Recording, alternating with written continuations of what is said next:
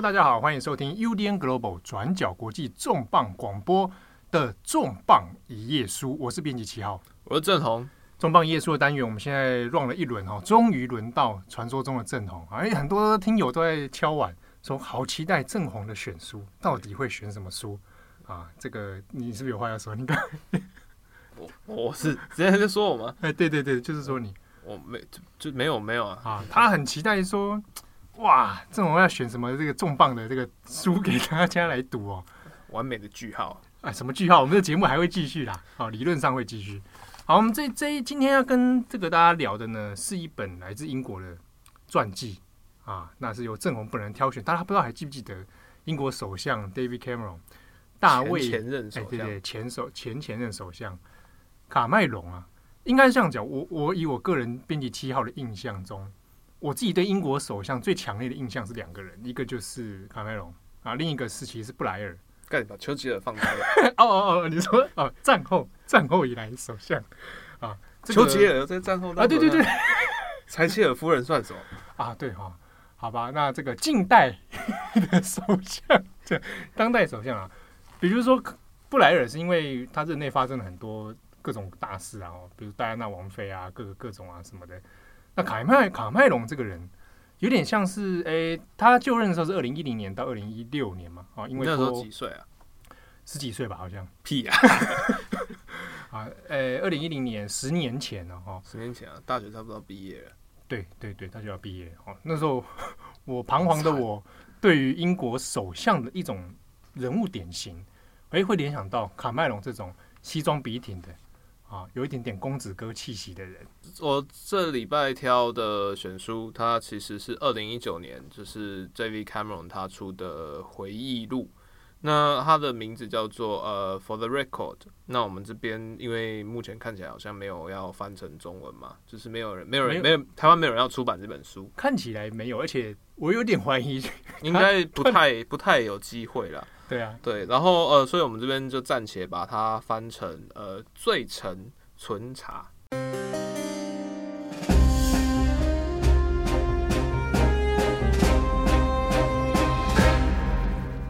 罪臣啊，罪是罪恶的罪，臣是大臣的臣。你不要边拖台前，大家听得懂吗？屁来的，刚刚那样讲最好听得懂。罪臣存查，存查就是档案存查的那个存查。它的自传名称，呃，For the Record，它其实当时，呃，就英国片语里面的，我们可能就是意思就是说，就是我这边讲啊，我先讲哦，啊，有记录哦，对啊，哎，我先讲哦，我在我在这边先讲，就是它其实意思是这样。那字面意思，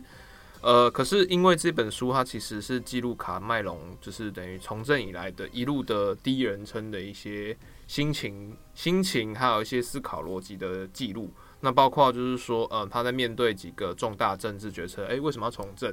然后他呃，生活跟家庭里面遇到最大的困难，然后还有就是那呃，当上了首相，怎么怎么当上首相？然后以及就是呃，二零一五年苏格兰，二零一四年的苏格兰独立公投，还有二零一六年的英国脱欧公投，就这些决定他是如何去面对当时发生了什么事情？然后后来事后他的反省跟懊悔。所以在这边里面，呃，他。就他的主张是说，就是在这段在二零一六年英国脱欧之后，他引咎下台嘛，因为他主导政府是留欧派，他发动公投被大家说要脱欧之后，他没有立场再继续从政了，就是所以他就就此退休，对，就退隐政坛。那可是在这二零一六到二零二零年之间，或是他写书完成的二零一九年之间，其实呃。英国针对脱欧这件事情，就是发生了非常非常多的就是社会撕裂，还有政治冲突。对，那包括大家每次都要讲，就是如果看转角，就一路这样记录下来，都会觉得哦，英国是现代纸牌屋啊，宫斗啊，就是保守党是因为内斗。你看 Theresa May 的那个被斗大全集，然后还有 Boris Johnson 的就是逆袭啊。对，然后直到今年二零二零年的武汉肺炎出来之后，那这件事情才在。整个疫情更爆炸的状况之下，暂时暂时的休，呃，应该说缓解下来，稍微中断，然后对，对，但直到今年年底，二零二零年的十二月三十一号，又是英国跟欧盟之间的脱欧分手协商期，嗯。的的截止日，所以呃，就算就是肺炎，假设好，我们其正常状态之下，可能比如说夏秋，夏秋的时候可能差不多告一个段落了。对，就是意思就是说，英国人如果就算他病好了，接下来又要重新回到脱欧这个事情上。嗯、那回过头来讲，意思就是说，就是当脱欧已经主宰了英国政治跟社会所有的角度跟那种冲突之后，那呃，为什么当初会发生这件事情？那有 David Cameron 作为就是发起这一系列当事人啊，对，所以所谓的最什么万恶冤首，最最初的起点，那当时他的想法立场跟他事后检讨是什么？他认为说，就是在这段时间，他的声音其实。没有办法或没有机会很好的去转达诠释跟或者是说让大家知道说当初政府是怎么想的，那有什么错误可以就此纠正等等等，所以他才会使用这个呃标题叫 For the Record，一部分也是意思是说，好，那我这边把我我的思考逻辑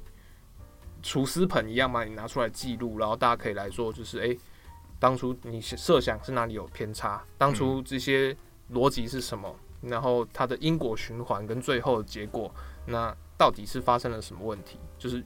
才，所以我们在这边翻译才会用纯茶啊。诶，所以其实卡麦隆在写这一本回忆录的时候，它的目的性跟功能性其实蛮明显的。对。他状况可能不太，我们之前有提过，比如说像蒋介石的日记嘛，他、嗯、那个时候日写的时候，就可能还意识到说这个东西是会被公开的，而且是会被人所作为历史记录的。对，但呃，卡麦隆那个其实是等于是他退休之后再重新回去整理他当时遗留的一些，比如说呃政治笔记啦，或者是个人日记等等。他所以他是等于是在确认他下台之后，从二零一六到二零一九年这几年，他已经。不再是政治中心的状态之下，然后再重新去整理之前的回忆。嗯，然后可是他这边我们以回头来讲，就是呃，for the record，它的英文意思它其实就是很中性嘛，它就是讲卡麦隆的目的。可是我们在这边翻特别翻成罪成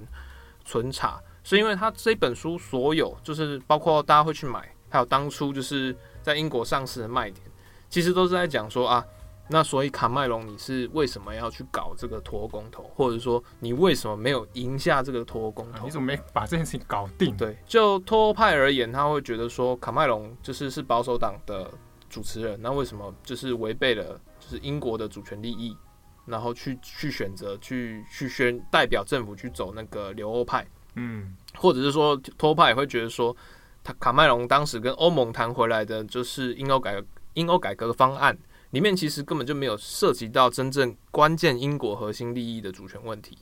对，所以这边呃，就脱欧派而言，当然会觉得卡麦隆是一个没有尽到他自己责任的一个罪臣。嗯，那相反的，就是脱留欧派也会觉得说呢，卡麦隆当时搞了这个东西，你不要搞脱欧公投，或者是说 你在整个过程过程的选战策略里面，你一定做错了什么，不然怎么会输？对。对，因为一开始大家都会觉得脱欧大好，就不可能，没有人设想到会是脱欧胜利，这个局面啊，对，而且还是胜出大概一百三十万票，就是所以大家会觉得说，那你作为主事人，然后主政者，然后发起公投的人，你是按下按钮，然后去造烂那个家伙，对，那你当然也是英国历史的罪臣。如果当初没有你，那英国今天也不会走到这个政治僵局，对，也不会闹闹成到最后这样的地步。好，所以那这本书是在二零一九年的时候，就那其实也不远嘛，去年的时候就上市的。对，就是去年二零一九年秋天的时候，那个时候其实，嗯，应该说他当时出版社他其实也都是很很很奸诈，因为去年九月刚好是那个就是 那个就是死，对对，刚好是离就是第不知道忘记第几次的脱欧死线，离那个 deadline 又大概有剩一个月的时间，然后那个时候就是呃，Boris Johnson 刚上台不久。然后正在那边要关闭国会啊，然后、嗯、然后说，然后闹出那个诱骗女王的那个，对对对对，那个种种争议，然后弄得好像就是一度要灭亡的那种状态。所以当时他出了这本书，然后就会有几个点还蛮受大家讨论。第一个当然就是那现在重新来讲脱欧，那会就是卡麦隆你怎么看脱欧？然后第二个卖点是说，那卡麦隆你怎么看这些接替你的人？啊，比如梅伊啊，Boris Johnson 啊，对，然后再来第一另外一个卖点是，呃，卡麦隆，你如何看当初这些背叛你的人？哇，哎、欸，当时的媒体这提问其实蛮这样，还蛮尖锐、蛮直接的。对，但是其实几个卖点就是因这样，因为包括说呃，卡麦隆在二零一六年辞职之后嘛，接任的是呃 Theresa May，呃，在书中其实他对呃梅伊的一些评价其实还是还是蛮正面的，那也没有琢磨太多。但是后来在呃梅姨后来是被宫斗斗倒嘛，对。对啊，那斗倒之后接替的就是 Boris Johnson，然后还有就是呃另外一个 Boris Johnson 的副手就 Michael Gove，嗯，这两个人或者是说呃 Johnson，然后 Gove 跟呃 Cameron，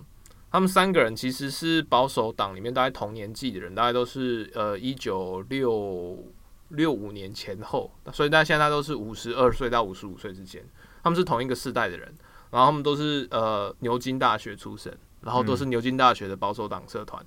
然后都是都那个 Bollington Club 啊，其实基本上基本上同一挂的。对，就是大概是同一挂，就是学生时代就认识，然后呃到入党也是大概同时期，然后所以然后在二零一零年卡麦隆执政，或者是说在二零零五年吧。卡麦隆当上保守党史上最年轻的党魁的时候，这批人其实都是他呃身边的骨干成员。嗯嗯，对，所以等于是都是也不能呃，特别是 Michael Gove，其实一直是他的亲信，是他找进来保守党，然后给他关做，然后一一一一路下来，其实关系很密切。其实就基本上就是自己人啊。对，可是 Michael Gove 跟呃 Boris Johnson 在脱欧公投的时候，却选择站在就是卡麦隆的对立面，对立面。而且据卡麦隆的说法，其实呃，在书里面他其实很不断的去暗示，他对于这个背叛，他始终没有办法去原谅或谅解。对，所以就是包括这个背叛的过程，其实是整本书里面呃最受大家关注，因为呃背叛他这两个现在当大官，而且是英国政府的核心，而且就算是呃 Boris Johnson 现在是首相嘛。然后 Michael Gove 现在是呃那个内阁大臣，然后两个人之间就一直在脱欧公投之后一直在争夺，就是脱欧话语权、话语霸权。啊，对，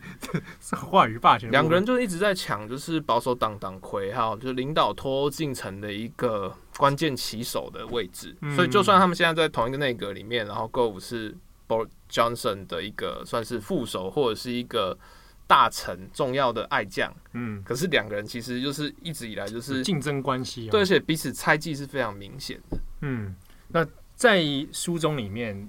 也其实应该是有不少的篇幅针对这些关系去做描绘嘛。卡麦隆本人，呃，对，但是比较微妙的是，就是说这个是呃，包括脱欧，还有说包括卡麦隆如何跟现在这一批就是保守党的。大佬或者是呃主力战将们的一些互动，嗯，虽然说是当初出书的时候大家的关注卖点，卖点嗯、可是他这本书其实相其实坦白讲还蛮长的，大概有在七百五十页左右。那全书分成四十七个章节。哎、欸，我必须得老实讲，七百五十页这个在传记里面、回忆里面蛮算是大部头了。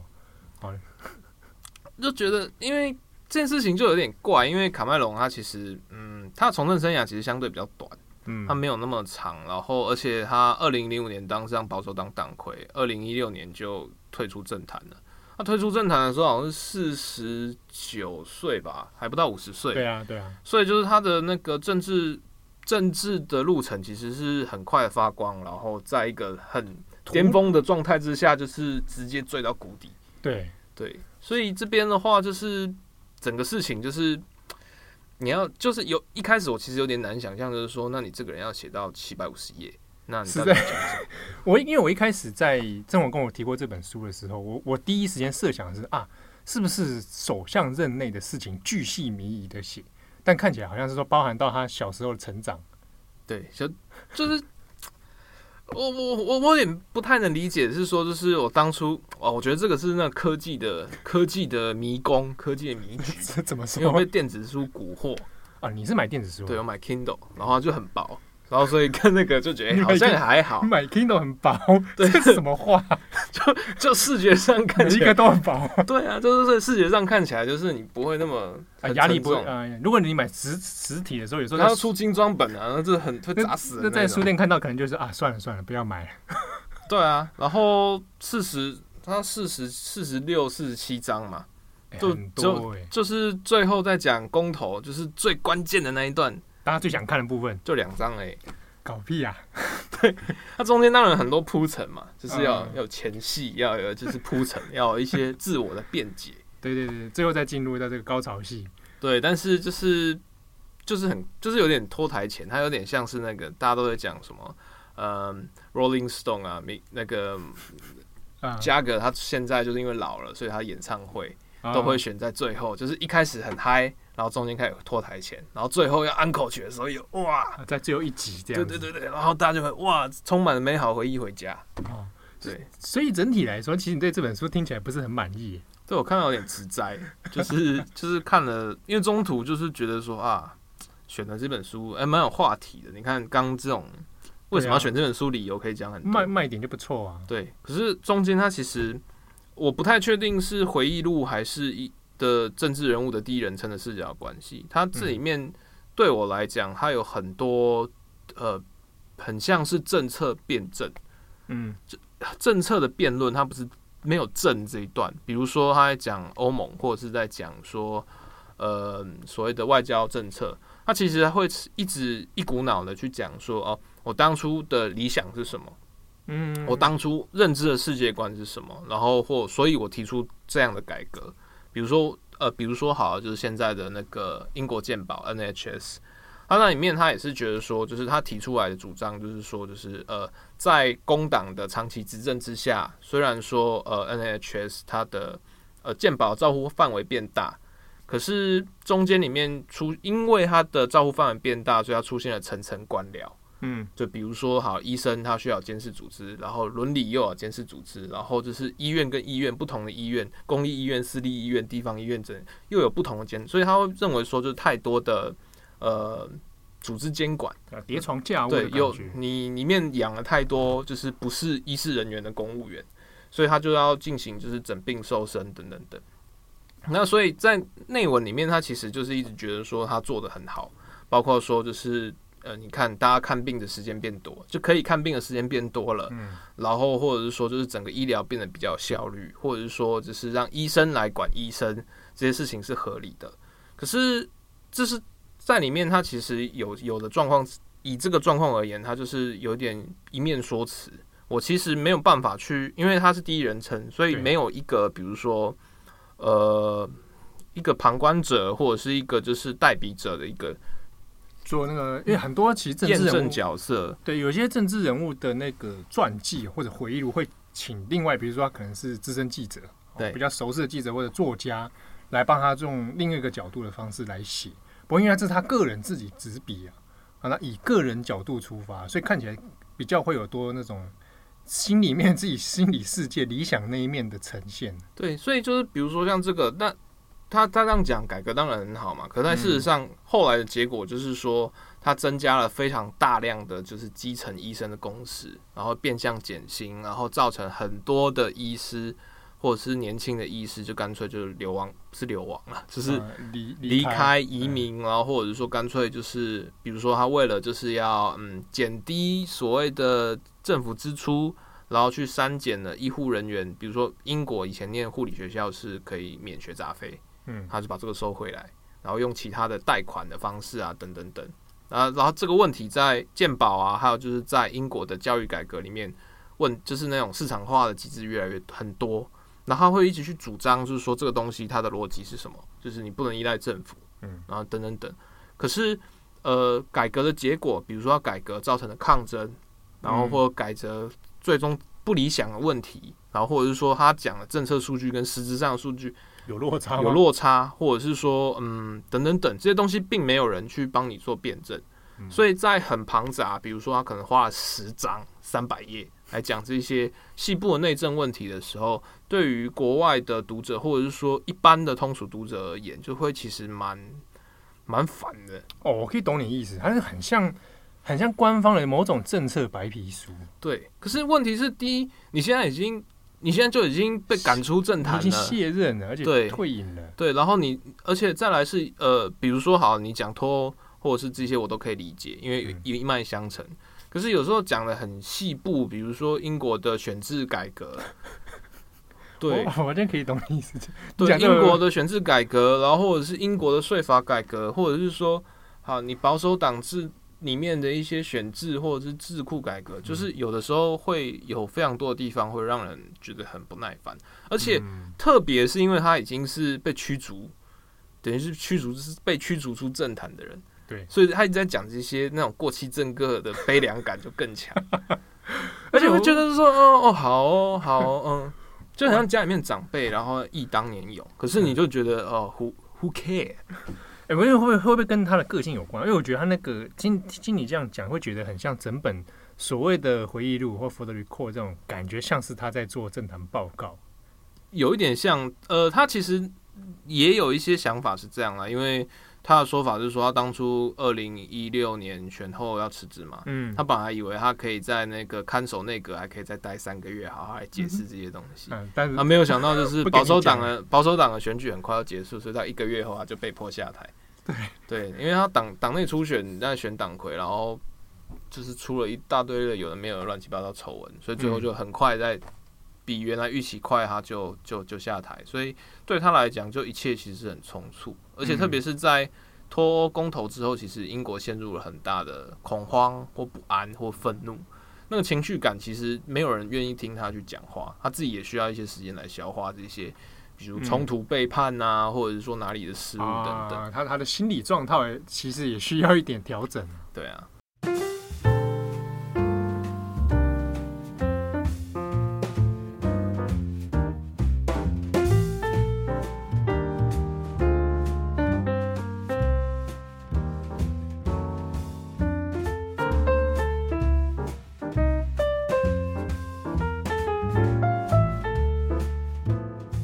们重新回头来讲，就是 T 呃 David Cameron 是谁？好了，他其实嗯嗯，我们这边定义当然是英国的前前首相，对前前首相，或者是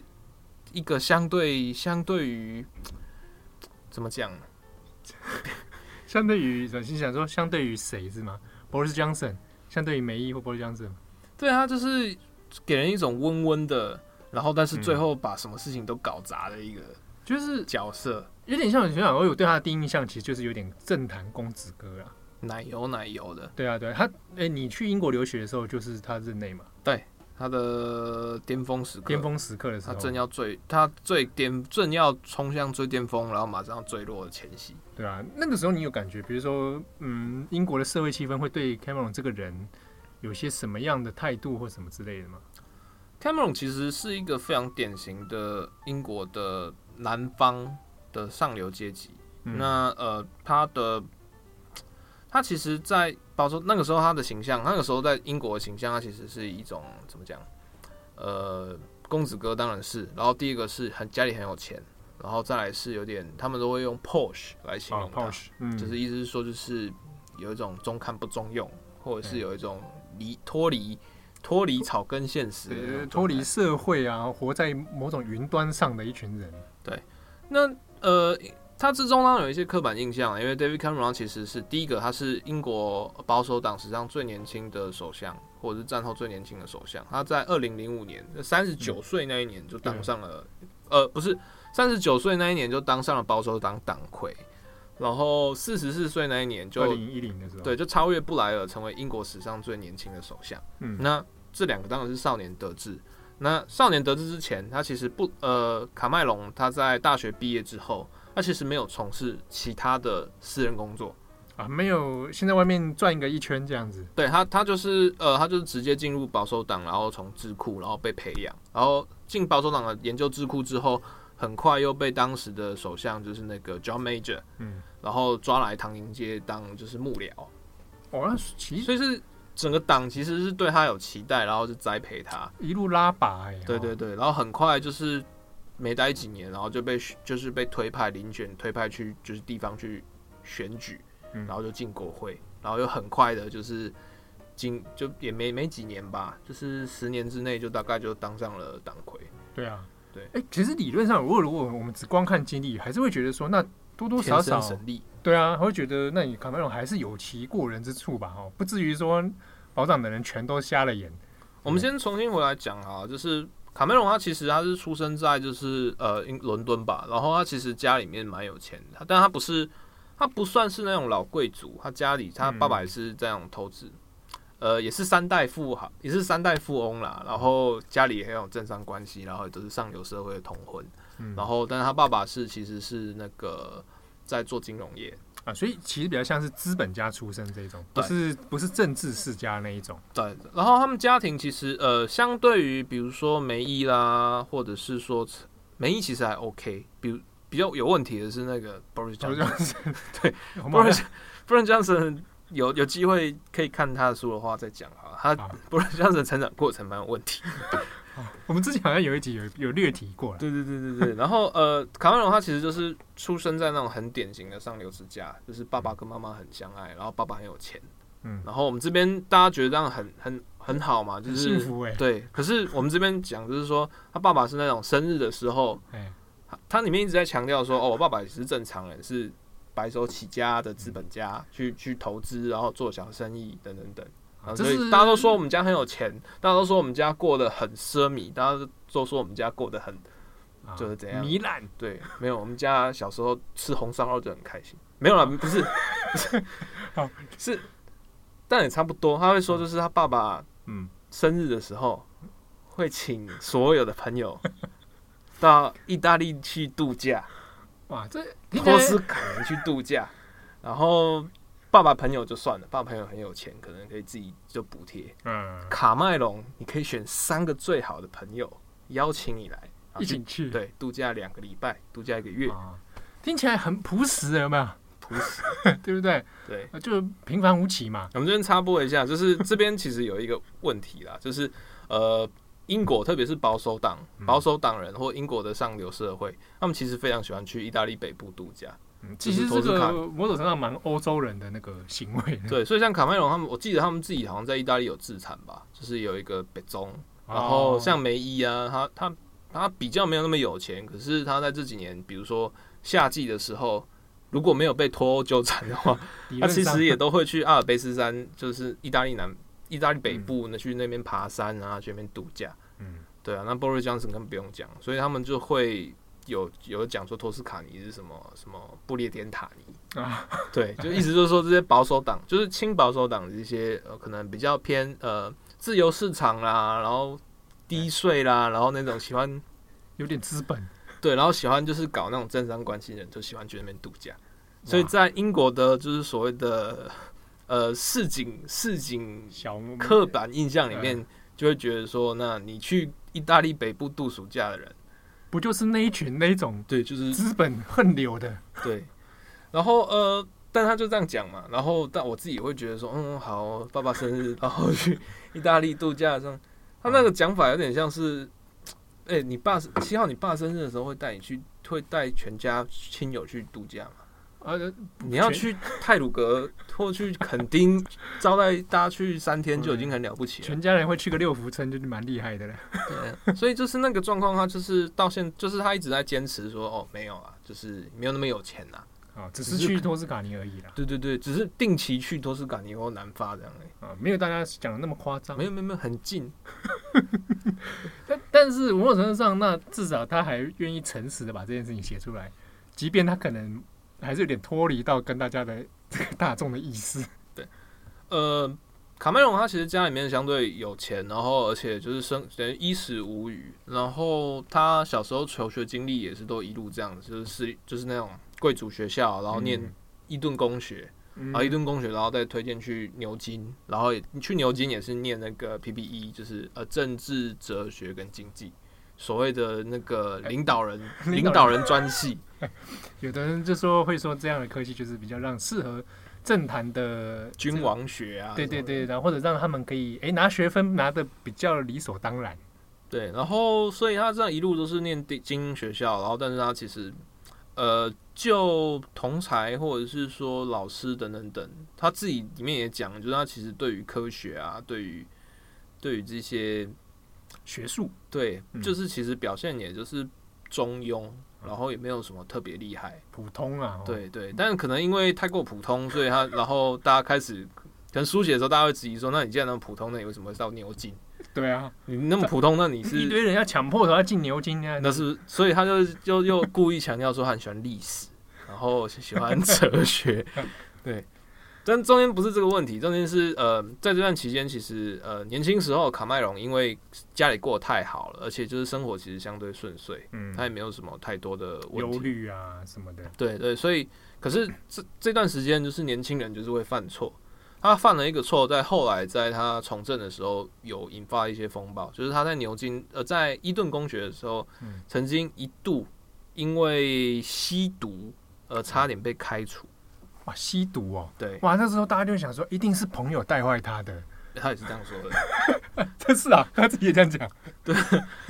嗯、呃，其实也不算吸毒啊，就是吸大麻啦。哦，大麻，好像讲好像吸和弦，哎、嗯，吸大麻不行？不是，可能美国人听了觉得吸大麻也还好，大麻没什么了不起，对不对？年轻人那个时候，伊顿年轻人是这样讲。嗯，他那个时候是说，在伊顿公学的时候，他其实，嗯，呃，他是说，就是，诶、欸，他先，他先。我我回忆一下，他那时候是先说他小时候七岁就被送到寄宿学校，然后觉得很可怜，然后小时候就是哎、欸，爸妈不在，离离散的经验，对对对，小学七岁就被送到那个啊，然后造成他这个心里有一点点留下一些伤痕，对，但其实也没有，然后后来到伊顿里面，他觉得哇，很自由，学风很自由，因为伊顿他其实就是为了训练就是最精英的领导人，对啊，对啊，所以他进去以后，大家都不要不都是家里很有钱，要不然就是家对。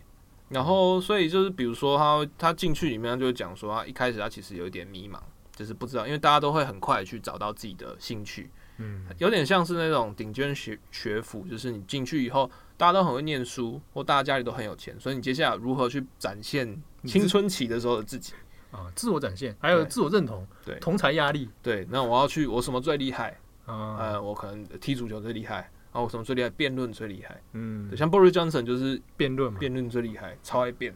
然后就加入某个社团，那你就渐渐的可能在某个领域崭露头角。对，那可是那中间当然有一段时间还是会迷惘嘛，就是大家都那么厉害，那我是不是有点慢？那在之中，在那么多的精英之中，那我到底算什么？嗯，对啊，所以他在一开始有一段时间就有点迷茫，然后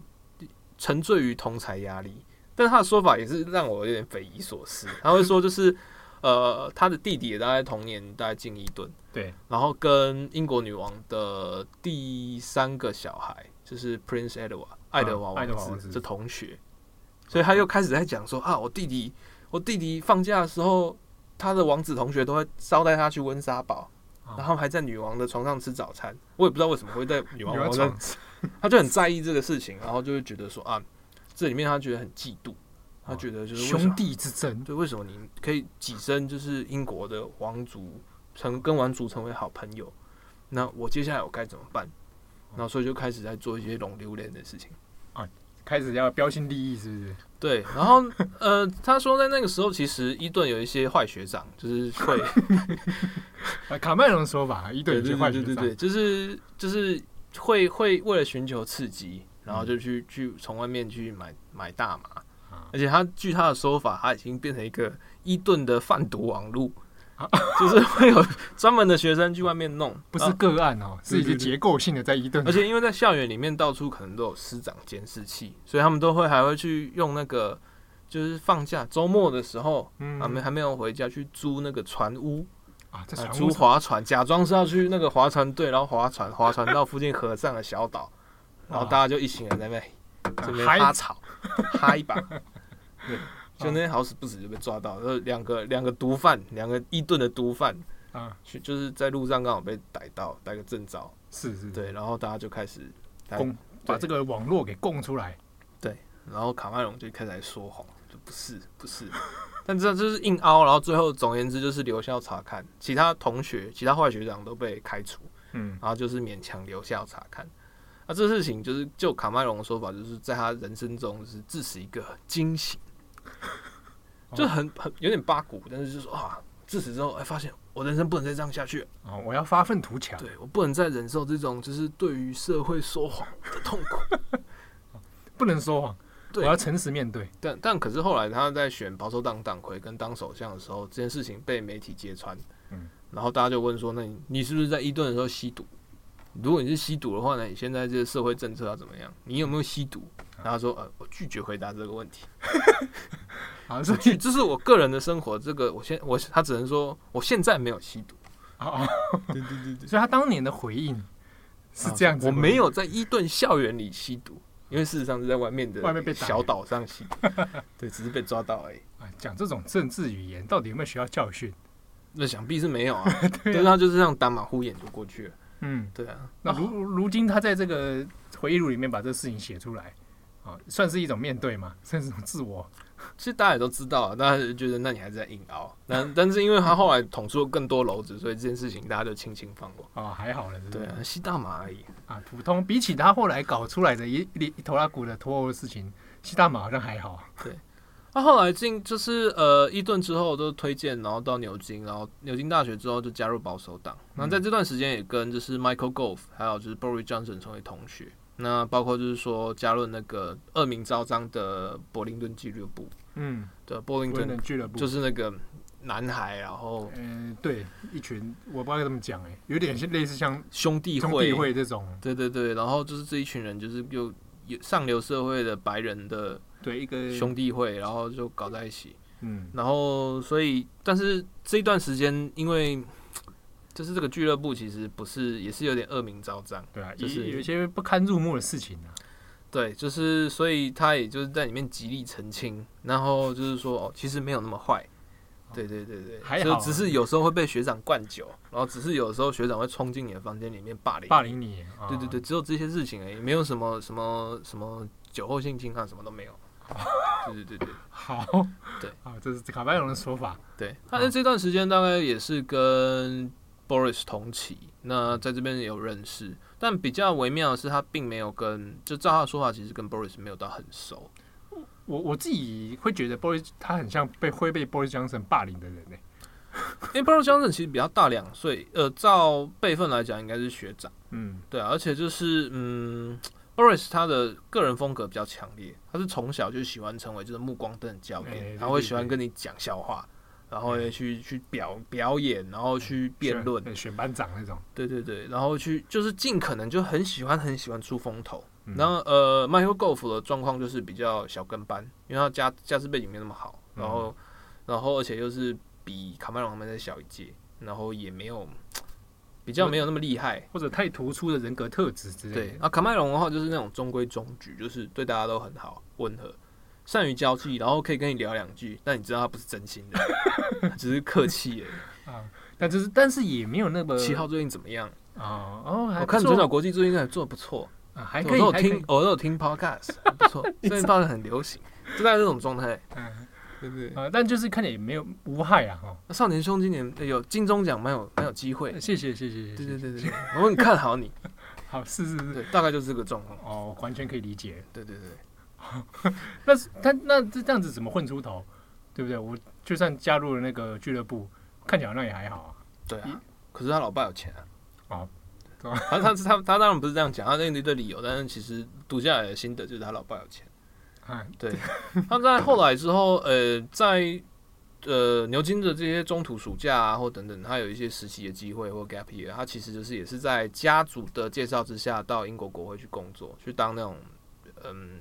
呃议员的那种国会议员的那种短期助理，然后去见识说啊这些这些人怎样怎样。所谓的政治工作怎么一回事？不过这个是家人推荐之下去的，对，有裙带关系，然后就是进去，哎、欸，反正有一个缺，然后你夏天来看一看。那有兴趣的话，之后可以考虑一下加入保守党。嗯，然后，但是在这段时间，他有呃，卡麦隆其实有一直强调，他其实他呃，在这个时期，因为社会的一些大时代的变动，所以他对于柴契尔夫人当政或柴契尔夫人本人，他其实有非常非常大的一个崇拜跟仰慕感。哦，照他的说法，其实从一九七零年代到八零年代，其实英国。就是在柴契尔执政之内动荡最大最大的时候，比如说八二年的福克兰群岛战争，还有就一系列的，比如说对那个矿工镇压、公运镇压，还有北爱尔兰镇压，嗯，等等。他其实对于日不落帝国而言，是一个在荣光之间不断徘徊，嗯，然后但是他从那种过去可能二战之后那种福利国愿景里面开始，从那种那种应该怎么讲？依赖政府的枷锁里面的解放，哎，对对对对，有这种有这种味道在，对。对，就是意思就是呃，底层人永远不能翻身了，嗯，就是就是大家靠自己，就是从呃本来可能有一些比较那种大政府时代，逐渐走向就是所谓的自由市场，还有就是说所谓的比较传古典的自由主义。嗯，所以在这段时间，呃，在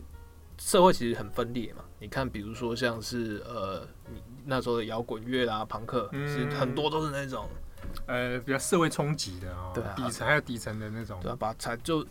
恨财气的入骨。对对对对，直到现在都没有办法原谅他。然后甚至财契尔夫人就前几年死掉之后，还要在街上开 party。对对对对对对。但另外一派人就跟像卡麦隆一样，他们会觉得说，呃，确实在这种已经结构性的问题需要结构性的改革。那英国过去以来很多的，比如说像是对于工会太过软弱啦，比如说对于呃社会太多补助跟呃经济太多介入啊，这些东西都没有办法继续下去。对，你还他们强调其实是一种竞争或自由开放，对，你去让你政府尽可能少管事情，嗯，对，所以他会认为说，就像柴契尔夫人雷根呢、啊，就是这种，就是冷战最末端的那种新自由主义，其实是真正应该做的事情，也是他认可的一个政治哲学思想，嗯，所以就是当柴契尔夫人如此大刀阔斧，你看，就是强势镇压了所有的反对力量。然后又可以就是统治这保守党内这些势力，老白男，对对对，就是那么久时间，他会觉得说，哦，这个铁腕是非常的，呃，等于是说他心中理想的政治家典范，嗯，所以这这个倒是我觉得蛮有趣的，是这对一个温和的看起来温和的卡曼来说，他心中的理想是这种典型，对，但其实这件事情也比较微妙，就是因为就他的家世背景而言，他其实。当然也会，很多人认为说，他之所以会如此去遵从，或者是希望去执行柴契尔的路线，嗯，其实是因为，就是他是他的家庭或者他所身处的环境都是既得利益者，对，在这种竞争、开放竞争或者是说捷径的状况之下，当然对他们最有利。对，对啊，那你你又没有去矿工过，你又没有去矿坑工作过一天，嗯，你又没有体会说那种底层生活，对啊，你怎么知道就是说这种要社会补助的人？那它是需要怎样的资源？对啊，所以等等等，就是在之后也成为就是一个转捩点。